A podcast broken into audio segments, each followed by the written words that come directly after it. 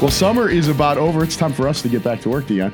Well, it happens sometimes, man. You can only you can only take a break for so long. Well, life happens, right? Kids, school, summer stuff. Yes. Speaking of being back to school, our guest today, one of the all-time greatest for the Illini, And in the state of Illinois. and in the state of Illinois, D. Brown, who is now back to school at the University of Illinois at Chicago, traded in his orange and blue for red and blue. You know what that's like, don't you? I, I sure do. And great opportunity. I'm sure as D will have an opportunity to talk about it tonight, working for a heck of a coach who has a whole lot of energy. Uh, just like that matches the the human fast break on the other line of this phone right here. D, what's going on with you, baby? Man, how you doing, man? Thanks for having me, guys. Oh no, trust me, it's our pleasure. Um, as Eric said, one of the greatest to ever put on the orange and blue, one of the greatest from the state. You know, and so it's our pleasure, and and I know we've been trying to get this done a long time, but to have you on, bro. So welcome to the fadeaway. Yes, sir. Thanks for having me, guys. Really appreciate it. So we gotta. What's going on now? What are you? Tell us what the job is over there at UIC now. Oh man, after finishing my first season, uh, it was more about just identifying my role, and and, and now I embrace my role of uh, you know being a young guy with the energy, young guy that, that, that can relate to the players, and uh, just try to get these guys better each and every day. Um, it's been a great opportunity for me being in the city, um, being at you know being at the sister school of, of my where I went to school, University of Illinois.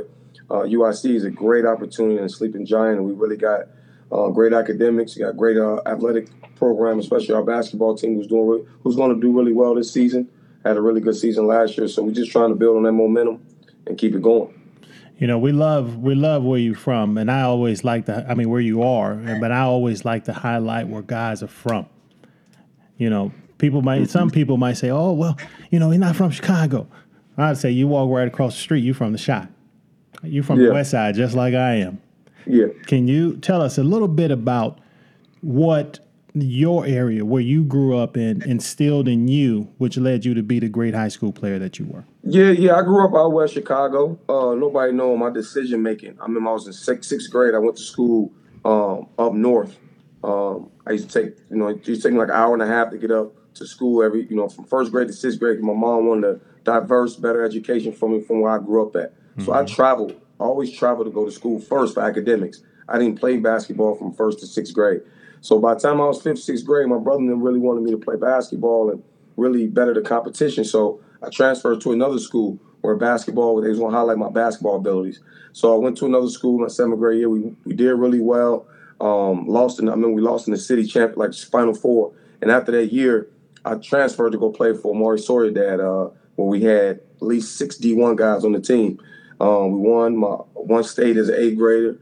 Um, and now everybody in the city was kind of recruiting me, uh, getting me, trying to get me to go to school. So me and my mom really looked at what would be better for my career, better for me going moving forward. So I looked up Proviso East, and the guy um, was like, "Man, we know we rich in tradition here. You, you know, you guys should think about coming here. You know, start varsity." So me and my mom picked up from out west, and you know, we was living in a real bad area, man. And those areas, you know, for me, keeping the basketball, you know, walking to the park, being able to have that outlet in basketball was always outlet. Dudes didn't didn't bother me because they knew I went into the streets. So taking that whole toughness and that basketball is my way out out to Maywood, which Maywood ain't no better. It's a really tough community to, to, to, to be raised in. So a lot of people don't know that. So when I moved out to Maywood, we had to move there because most city schools would be like, "Oh, D live out west. He shouldn't be able to go to Proviso mm-hmm. Weeks." So I had to move to that district. So when people found out I actually moved there, now my freshman year and my sophomore year, then after my sophomore year, I took off. And most people was like, "Oh, that's you know D Brown from Maywood." They they they knew me, but they, you know, they always where, where you went to high school at. So I claim Maywood for sure. Um, but I'm an out west kid who moved out to Maywood for the prestige and the guys that they had coming through there, such as Mike Finley, Steven Hunter. I mean, you know, a lot of guys can't say as a freshman they was playing with a seven foot Division One NBA player. You know what I mean? I, I, I always moved around the city and wanted to play with the best. I didn't just want to play against the best. I wanted to play with the best because when you play with the best, that's why I would say I'm one of the greatest to ever do it because I was a winner. You know, I'm like the Bill Russell. I always, wherever I went, I wanted to win. I didn't care about how many points I averaged. I probably wasn't the best player on my team. But when you left that arena, you knew what my purpose was to play hard, enjoy the game, and win. And everywhere I, I, I went, I made sure high from grade school to high school, and then on to college that I, I, put myself in the best position to win. And um, that that was my choice of picking Proviso East and wanted to start as a freshman and play with older guys and learn the game. Um, you know, learn the game. You know, when you're 14, I never thought about age because when I was 12, 13, I was playing with my brother. I was playing with grown man. So when I got to high school, it was an easy adjustment for me. Um, and that's my story. You know, me being a Chicago kid, it really taught me toughness. It really taught me how to really be competitive. And one thing everybody knew about me in the city was when I showed up, and we picking teams at the court, I'm going to pick the best players there, and we're going to win. Well, I can tell you this: it's thank you for the education because, of course, you being so much younger than than me, I I always thought you were from um, from Maywood. But the crazy thing is, I ran through those same circles because you know I I grew up on the west side. I grew up in the village, but mm-hmm. everybody mm-hmm. equates me with being on the south side because I played at Simeon. So I had mm-hmm. people say, "Yeah, you from the south side?" I'm like, "No, bro, I'm from the west side." you know, I lived in Englewood for three years. You know, the rest yeah. of my life was spent over in the village. So, yeah. thank you for the education, and I'm sure that'll uh, surprise a lot of people as it did me right now. But another great thing is that you just mentioned in there is your older brothers got you involved in basketball. Mine, the same story. My older brother told me that I wasn't going to play baseball no more, that I had to play basketball. So tell that a little bit about the influence that your older brothers had on you. Yeah, man, they was you know like I said when we was living, you know growing up out in the city. Uh, so my brothers, you know, I mean, very you know they was into uh, sports, but they wasn't fully committed. You know, they was in and out. You know, half street, half half athletic. So uh, I saw my brother come home with shoulder pads and helmets. I saw him uh, when I went to play, you know, watch him play basketball, play against some of the top teams in the city. So they kind of like, you know, motivated me and made me want to do the same thing. So a lot of people don't know my background in football. Like when I got to, out to Maywood, I wanted to play football. I thought that was brought, brought toughness. I thought it brought leadership for me being able to be a quarterback and run your whole team. Um, really became a really good football player. Um, could have went to, you know, got had a couple D1 scholarships to go play football as well. But that came from my brother and them telling me that toughness and being able to compete and being able to be in a locker room with a lot of different walks of life, a lot of different guys, and being able to lead and um, and um, you know how sports brought everybody together from the neighborhood. So um, I would say that they just told me that man, stay on the court, stay in the lab, keep working on your game, go everywhere to play against the best in the city. So I went everywhere in the city. Everybody everybody knew me for the little basketball. The, oh, that's little D. He liked to play basketball and he liked to go to different parks and that's how I used to maneuver around the city, man. Play football, basketball, just stay busy with sports. You do you talk about winning and how important that was? How you know when you get out on the recruiting trail or when you go talk to high school students now, do you still see that? Uh, you think that you were a little unique in that aspect? Uh, that's that's that's the key, man. I remember I was at this uh, banquet recently. I am gonna keep the coach anonymous, but a coach, a coach, a coach said something, and I walked up to him after he said it. I said, "Why did you just say that? Why, why did you just give away the most simple way of thinking about how you win championships, and you gave it away to your enemies.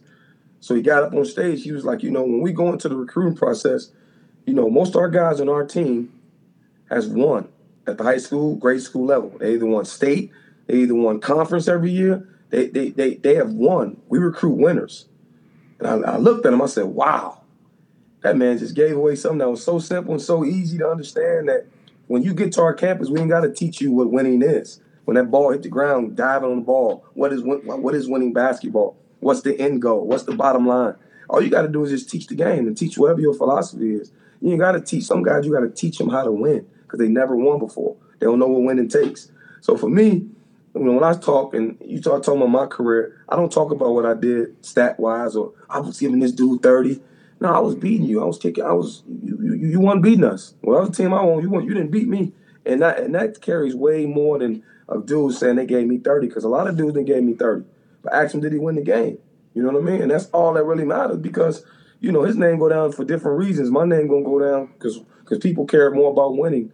I think the ones who are great think more about winning than, hey man, you know, I only had like two, two, three points, but you know, we end up winning the game convincingly and you know, I take whatever I did into the next game or the next, you know, you, you know, each game presents something new. But the biggest thing when I'm on the road is, man, I, I, I, try to recruit guys. I think one is you know cares about winning and loves the game, and then two, they they they they'll tell you they want to be a pro, but they work towards wanting to be a pro.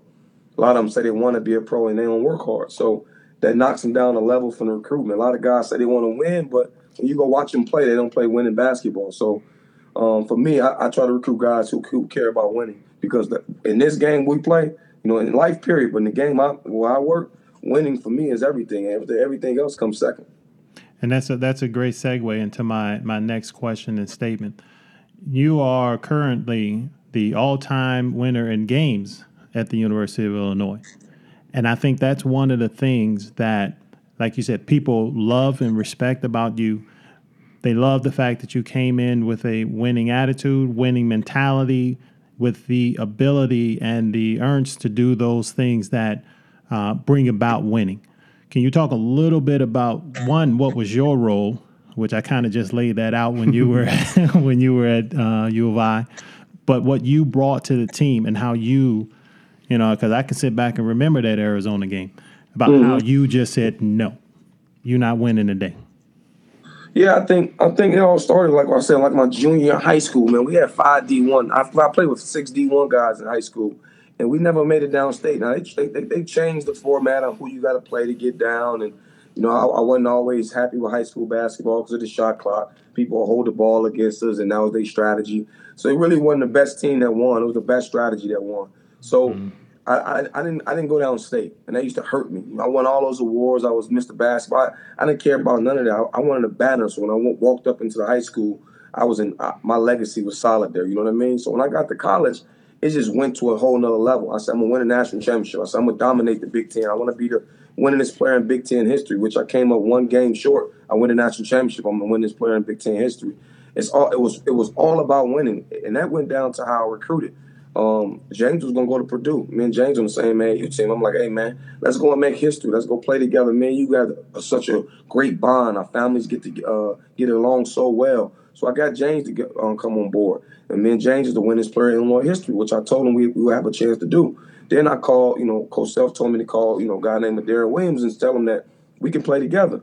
Got right on the phone, called Deron. Hey man, we can make this happen. We can room together. You can have the ball, whatever you want to do. I'm used to playing with a good guard. Shannon Brown, one of the best players that played in the Big Ten, got two NBA rings. Me him starting the backcourt for three years.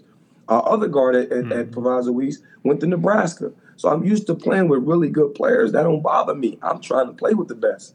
So once I got those guys on board, we got on campus, we start talking winning, the swagger start coming out, the work ethic start coming out, the you're not gonna beat me attitude was already, you know, put in place when we came in with, you know, playing with Brian Cook, you know, Big Ten player of the year.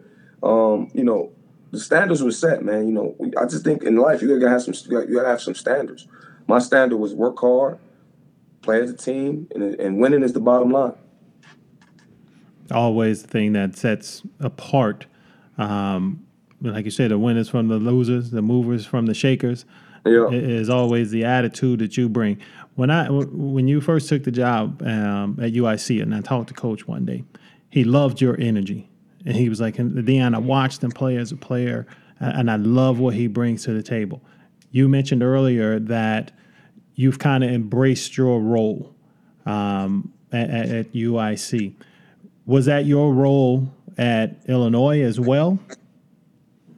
Um, I was I, I would say yes, but what I can do now, as far as being on the court, as far as really being a coach, is a little, is a little bit different. You know what I mean? Because mm-hmm. you actually do scouts now. You actually break down. You got segments in practice where you are controlling certain certain things. You know what I mean? You you you right there on the court with the guys. You know what I mean? And and that, makes a big difference because you get to learn so many different um, ways of doing things. If that makes any sense, I, I, would tell you that a lot of basketball players, I can see why they can't make the transition to being a coach. Um, the way you got to be able to to um, you know talk to the players. You, you know what I mean? Take yourself out of a. I, I once was a player and just really teach the game from a, a coaching perspective. Um, you know, I'm learning a lot, but um, that's what I think every organization really needs to do. Identify your role and play your role to the best of your ability. You be the best at what you do. So for me, I I, I know when I when I join a team, which I'm on the coaching staff, I you know you got to figure out what do you do and what do you bring and, and stay in your lane. So for me, this past year was just figuring that out, making sure I help coach in any way I can, um, you know, bring that energy every single day, but also just be a player guy. You know what I mean? Me me understanding and being a college you know student athlete I get these guys so much information on what not to do.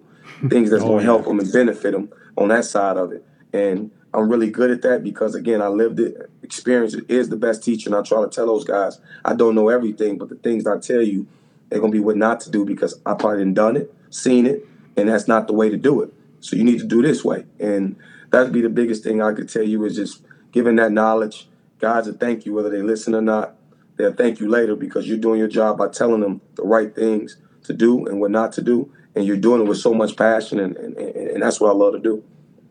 Yeah, that was one of the things you know you mentioned that, that I love because what you're what you're doing in essence is taking boys and and turning them into men uh, through your life experiences and, and giving them um, the blueprint on on how to be successful because you've been successful like you say you've been successful everywhere that you've gone and it, it's so strange that you know how our lives have kind of paralleled you know from high school to college and then to Europe Mm-hmm. You and I, you know, played for Maccabi Tel Aviv. So mm-hmm. I, just like to lead you into kind of you, you know, of course you had your, your, your NBA experiences, which I'd like you for you to touch on, but I also want you to touch on a little bit about you know just living in Europe and the things that you did over there. So your overall professional um, uh, profile. yeah, yeah, I got, I got, I, got, I got really lucky. I got really lucky. I got drafted by um, the Utah Jazz, who at the time made 19 straight postseasons. So when I got there, I was playing for a legendary coach, and Coach Sloan did things a lot different. But my rookie year, we went to the Western Conference Finals. We won our division, and and we beat a T Mac Yao Ming team to get to the Western Conference Finals against the San Antonio Spurs. So when I when, when I that was a learning experience right there, going to the pros and being able to win on that level, and be a part of a you know division championship team and you know a trip to the Western Conference Finals, uh, and actually play in the playoffs.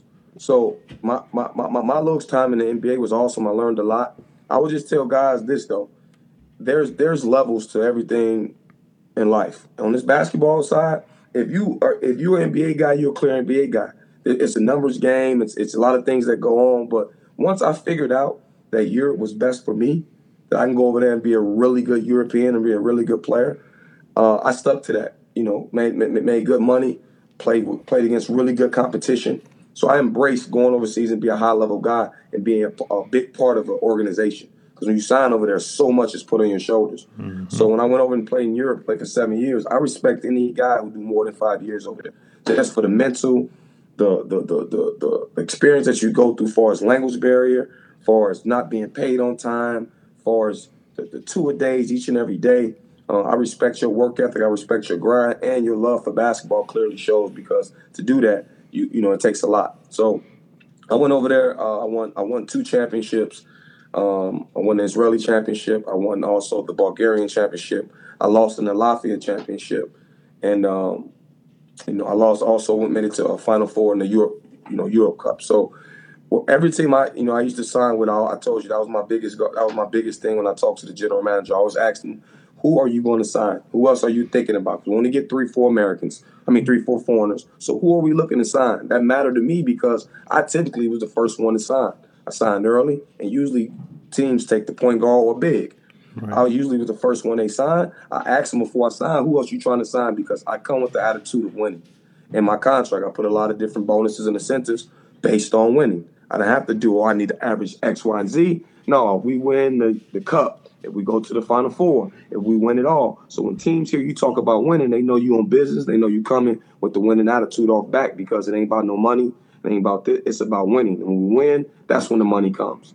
So me to you know have the nine year career and play or you know play abroad and play overseas. Uh, I played in every league in the world but Australia.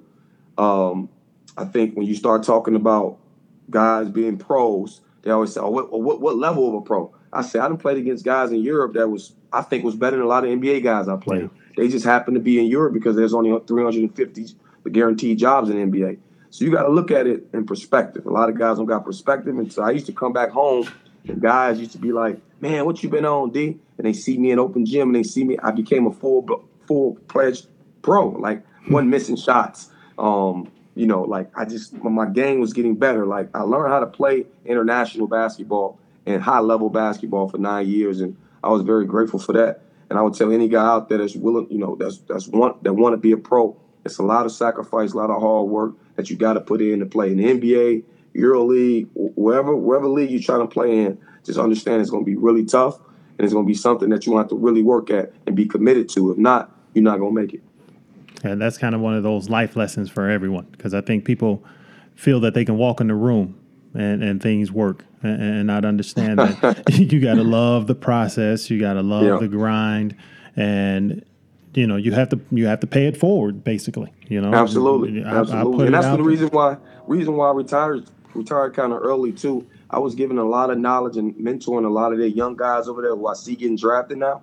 And I was like, why do I just go back to America and find me a spot where I can mentor more guys in the program and be more at home with it? Because when I was in Europe, man, my backup point guards was 16, 17 years old. I used to destroy them every single day and do mm-hmm. it purposely. And, and I used to see them getting better and better. And then I play them three years later. I'm like, dang, that's little. That's little. dude. I used to. I used to. And he'll, he'll look at me and be like, but that's their thing. They keep bringing Americans over who are really good, who got really good resumes, and and and let you groom their players, teach them American way because they already know the team way and know how to play the play the game. But you bring that toughness and you just you just destroying them every single day. You getting their guys better each and every day. So, um, you know, I would say my last year, I knew I was going out. I was like, let me win a championship. I won guard of the year, I won player of the year, won, won the Bulgarian championship. Um, when I was done, I was like, I think I accomplished everything I needed to.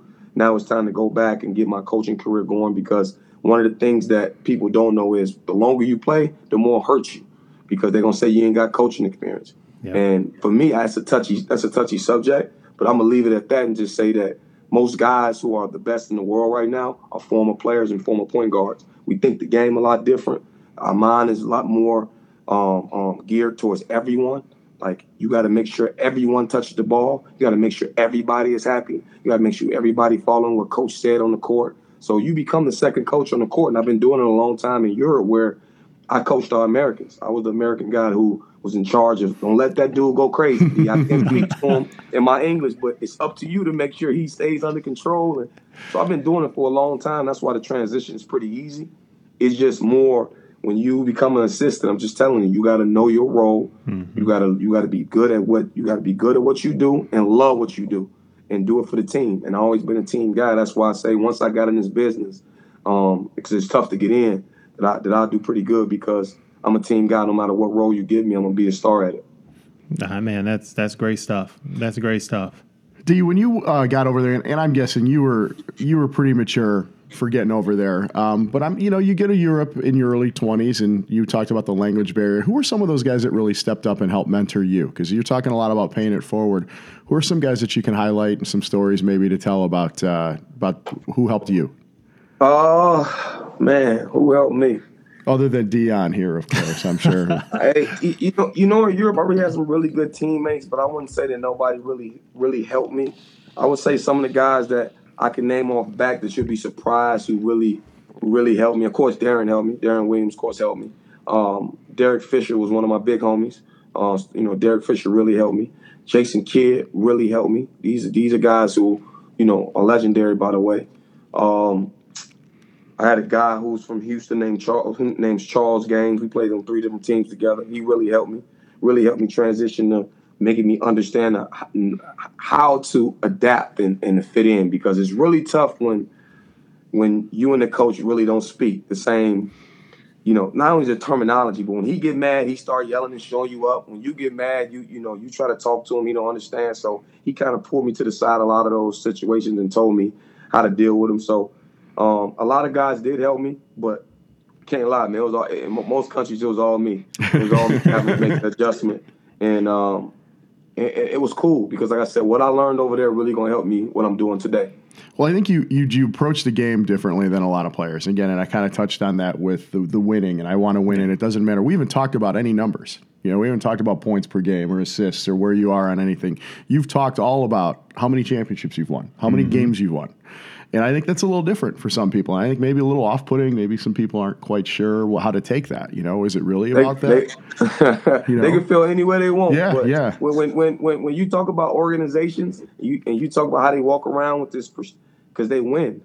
yeah. I mean, if you when, when when you're not winning and you and I'm just sitting here talking about all the numbers and you don't hear championships, I think that's more of a problem. You can say that uh, I'm sitting here bragging. I'm sitting here being X Y Z, but I'm only I'm only talking about team. I, I think it's I think it's quite the No, opposite. it's, it's to be actually it's actually refreshing because I, I've had the, people ask me, you know, about being the all-time leading scorer, and I, I tell them all the time, I turned in that in a heartbeat to have won a Big Ten championship.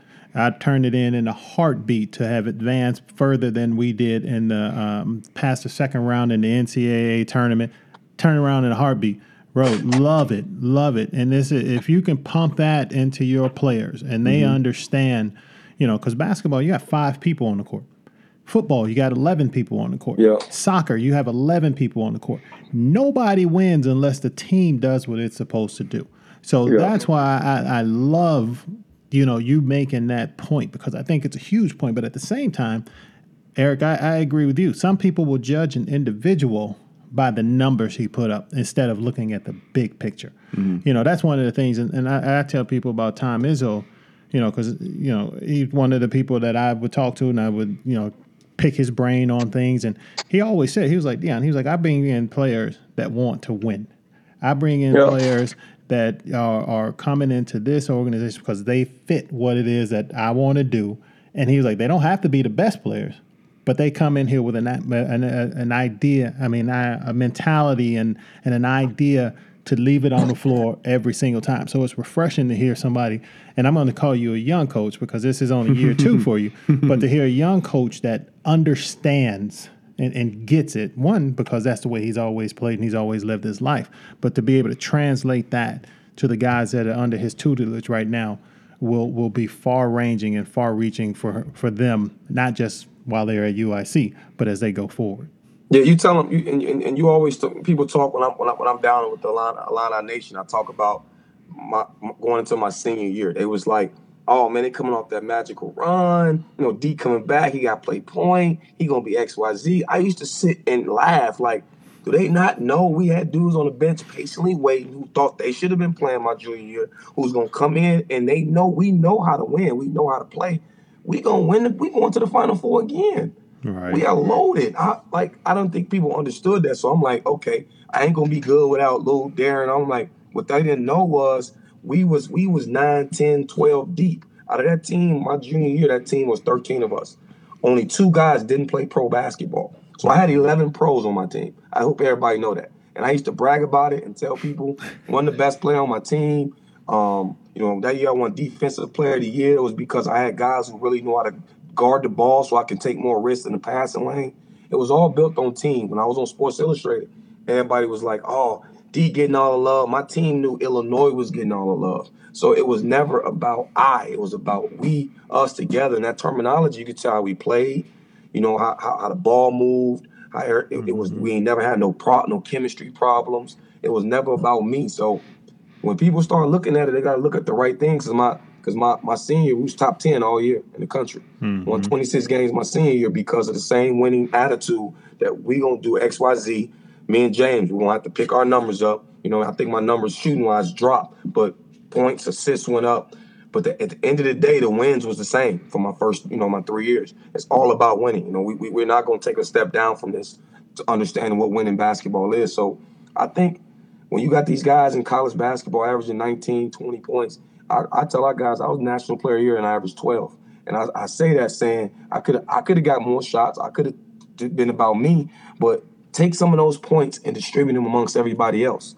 Now you got six, seven guys in double figures. Everybody's happy. We, you know, offensively, you don't got to talk about it. You just got to worry about playing defense every single game, and the ball gonna move and it's gonna get shared. So I would, I would just tell guys out there that you know who really trying to get in this business and really trying to consistently win. It better be about team, and, and if it's about me, I love playing against guys when it's about me because we because you because we gonna beat you. Right. It's so fun. That's a great point. Rem- it takes me back to my time in, in Maccabi. Anthony Parker was player of the year in Europe that year. And you mentioned guys that are some of the best players. Anthony Parker, and people don't realize, is one of the best players I have ever seen and I have Absolutely. ever played against. Absolutely, good And player. when he got to the league, you know, they made him a situational three point shooter, but one of the best players I ever. He won Player of the Year in the Euro League two years in a row. Anthony Parker averaged 11 points in the, a game. our our team had seven people that averaged um, eight points to uh, to eleven points. Pini Gershon, and you know Pini from Mm-hmm. Maccabi. Pini Gershon said, "I don't need nobody on my team to average more than ten people, ten points, but I'd love to have ten people average ten points." It's hundred points a game. You're not losing no games. You're not Mm-hmm. You're not losing, losing very no many games. games. So And that's that- and a that- great that point you made. Yeah, it's a was the identity. great point that you made there. Well, and the Sports Illustrated. So I'll lead you to this. That cover that you just mentioned, I can visualize it still. What are you doing in the picture? Do you remember? I'm looking at it right now. I'm popping my jersey at Iowa. And how did that? and how did that start? I mean, that, what? The orange, the orange crush used to travel to games and, and pretend to be the opposite, opposite. Uh, uh, used like who's in Iowa? They came in with Iowa shirts, and when the tip off came, they took their shirts off and started jumping. So like Iowa, Purdue was the two schools I popped my jersey on because honestly, them the schools that like I guess it was rival. I guess it was like a big beef because we struggled against both of those teams because Purdue played just like we played. Yeah. Coach Weber came from that. We played the same motion, played the tough, same tough defense. We did everything they did. So that was a tough matchup for us. Iowa, Iowa had really good guards. They had three pro guards. So when we played them, it was it was it was it was battles. So I think I hit a few threes. Once I hit a few threes, how I get my people going, how I get the building rocking. That's how I used to get the building rocking. And, and, and the other schools didn't like it. That was so funny. Other schools could have called you a lot of different names. I'm glad social media wasn't one out. I probably would have been the most arrogant, stuck up, whatever word they was using, you know, egotistic guy. But my, Illinois people knew what what it was about, and they and they loved it. And you were and you were popping the Illinois on the jersey. And the everybody knew when I did it. Everybody team. knew when I did it. You can mm-hmm. read if you can read properly what that jersey said. and people knew that, and people, you know, started liking it because it wasn't it, it wasn't the opposite. It wasn't me. It wasn't about me. It was this is Illinois. This is how we play. And our guys, you know, like Deron wasn't that type of dude. Lou was real quiet. So we needed we needed a you know we needed a voice. We needed a mouthpiece, and that was me. You can hate me all you want, but we we we about to come out here and play well. Even if I don't, it was some games I didn't even play well. I knew my role was to make sure my man don't score, to make sure I still brought that same energy. Because a lot of guys, when their offense is not going, they you, you don't even know they're on the court. True. And, Very and, and so for us, we knew that you know that's when we picked each other up and played weed ball. We got to play together now, man. We got to defend. We got to take care of the ball, and um, and that was the biggest thing, man, about the Illinois jersey popping. It I never did it at home games. I didn't have to do it at home games. Mm-hmm. It only frustrated people on the road. And you know what though, I because even opponents really have never had opposing fans maybe not thrilled at you, right? Never anything but respect for you. I've never heard anybody talk uh, negatively about it. You know, you're you weren't one of those guys that people were like, "Man, I hate that guy. I'd love to have him on my team, but I hate that guy." Nobody ever hated you because I think they really understood the effort and they passion. recognized the passion Yeah. and the energy and the love of the game you brought out there, and and you wanted to rip the other team's heart out, no doubt about it Absolutely. but you were out there doing everything you could for the game of basketball. I think and it was people re- recognize that. Well, and it, it's a, a refreshing to see somebody that's that's leaving it all on the floor again. Like he mentioned, he mentioned multiple times, not mm-hmm. for himself, Yeah, but for those guys that are in the same color uniform that he's in. I mean, and that's huge. yeah. Got one other. I got another question for you. Outside of, of of going to the championship game in the 2005 NCAA tournament, which I was sitting up early in the morning watching that in Spain, by the way. So I was real pissed when the referee got those, uh, called all them terrible fouls at the beginning of the game. But you know, anyway. Besides that, what would be your proudest moment in the game as a, as a player? Being, being in the jersey playing, playing wise, Yeah, yes, and that, and that's encompassing everything: high school, college, pro. what Oh, what would be that? man. Mo- I I know it. it's a hard one because I Oh, know there's so hard many. man. That's I think, man, that's that's a tough one because um, I would tell anybody, man, I, I, taking taking that court at the Final Four uh, was was big, but I, I would say how we got there. I would say the Arizona game probably the the highlight part of my life, man. Like besides having my my children, of course, like like if you was in the building, if you was part of that game, you know, I saw a miracle happen. You know what I mean? Down 15 with 357 to go against a team that was fully loaded mm-hmm. in a in a hostile environment where it was all orange, but everything from the three minutes and 57 seconds to the next week to the next day, I mean, I can't even you, can make a movie about it. And I hope, hope one day somebody, you know, really comes out and can paint that picture because it was it was a miracle. The people were so like everybody I meet, they they know where they were on that day. Everybody when they see me, they tell me the story on where they were. I, I can write a book on where everybody was that day, and you'd be like, wow, and the stories they tell you. But if you look at that game, which I watch now, the execution. Now, a lot of people don't respect, uh, I, and it's crazy, Illinois people. And I hate to say this, but they never gave Coach Weber enough respect on his X and O game and his coaching Agreed. game. Very agreed. His coaching game is phenomenal. I just want to let people know that. I took I took a lot of his playbook and put in my playbook. He know in the future when he play me, he know how I'm coming. Um, his X and his execution, all those things we ran from play to play. So we execute at a high level because we practice it every single day. Coach Weber used to walk around with notebooks of plays. He used to practice, hey Deron, you down 10, um, you on this team, D, make try to cut into that lead. Vice versa. We used to do situational things after every single practice. That you got to be committed as a coach for understanding that's going to happen to you. We didn't know it was going to be for, for a trip to the Final Four, but we practiced those things late games, situational games. Um, you know, so I give a lot of credit to his coaching ability, and but being in that in that environment, playing against Arizona, going back to Champaign, shutting down the expressway, getting back at one in the morning, three thousand people outside, uh, us not sleeping, getting up the next day, realizing we're in the Final Four, uh, spending time with your guys, and understanding that that was our goal from day one is to be able to go to Final Four, and win a national championship. So to go through a game like that in your city, in front of all your people, that was last time my grandma saw me play. Uh, my mom, like it, it just was a highlight of my life because of of, it just show you how tough we were and, and, how together we were that year. You know, everybody from Jack Ingram to Roger Powell to Deron Williams to Luther Head to myself to Richard McBride to Nick Smith, everybody made a play in that game for us to win, and that was an ultimate team victory. And that's and that's what this really should be built on.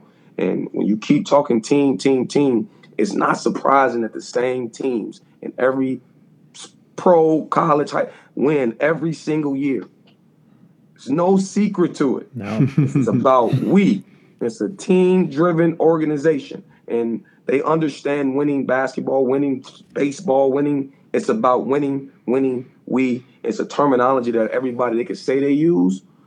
Because a lot of guys say they work hard but don't work hard. A lot of people say they, you know, they they they, they sacrifice for the team, but they ain't took a charge all year. It's, it's a people just talk. They don't mm-hmm. really the actions don't speak for what they really about. So the ones who, who actually speak about it, just go look at their record right now and go look at their walk when you walk in their gym and see how many banners they got up. And that's how I judge people nowadays because at the end of the day, when you're trying to get a job, first thing I ask people, let me see your resume, let me see what you've done. Right. And that's a fact. You know, that's that's that's what part. And then on the basketball side, they say this guy's the best Whoever did it. This guy, that man better have some championships and a lot of a lot of good numbers. Because if you don't, man, you're just not gonna be brought up in the conversation. You, you, know what I mean? You name your top three guys off the back of your head that haven't touched the game, you know, touched the basketball. In my opinion, all have won at a high level. Yeah. And we got to talk about their numbers. Let's just talk about what they like. They won at a high level. And when you win at a high level, you're always gonna be, you know, your name gonna be brought up with greatness. You're always gonna be spoke about, and and and they don't understand that every time somebody in the state of Illinois around the country walk up to me, they always be like, "D, that team you was on. And that's the biggest compliment you can ever give me. And that game right there was all team. And it was like, man, I, you know, everybody did something to contribute. And that's gonna be that, that's a highlight in one of the top five games ever in college basketball. Well, eh, hopefully it'll soon be a thirty for thirty. Oh, we might have to we, we might have, may have to look at that one. We need to we need to write this book, little oral history of that that game. I think alone, you're right for sure. well, D brother, I, I know you sitting in the office, man, ready to get your grind on we appreciate, and I think I can speak for Eric when I say this. I appreciate having you on, young fella.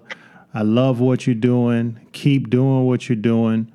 Young fellas coming into the game now need coaches like you and need guys to show them and, teach them what their thing is about because it's not just about the ball that's bouncing, it's about the life you live through it. Mm-hmm. And um, what you're doing is is tremendous. So I, I appreciate you, brother, for for coming on.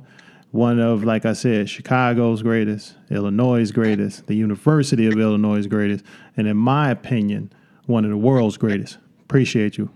Man, thanks for having me, man. Thank really appreciate it.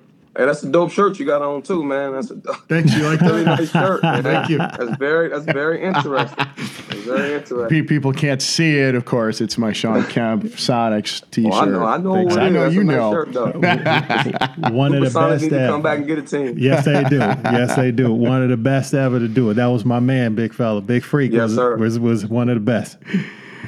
T, it's uh, it's a shame that you haven't you, you you've lost so much energy since college. Jeez, we can't tell. Oh my gosh, you're exactly the way you were, and love it. That's what's going to make you successful and keep being successful in what you're doing. So again, I. On, on behalf of D, uh, Dion, definitely thank you. Uh, we're going to close things up. We'll let you get back, but as always, we got to thank Painless Networking, the Painless Podcast Network, and Chris Hartwig. So anyone in the sports world needs to get connected with Painless Networking on social media or at www.painless.network. And for our social media, D, you're you're certainly on it. You gotta you gotta follow us. Give us a follow on Facebook, Twitter, Instagram. Uh, subscribe to the podcast on iTunes, SoundCloud, Stitcher, Google Play, wherever you listen to us. And we'd love folks to rate and review us. Again, on behalf of Dion and D Brown, thanks again for joining us, and we'll see you next time down low on the fadeaway. Swish.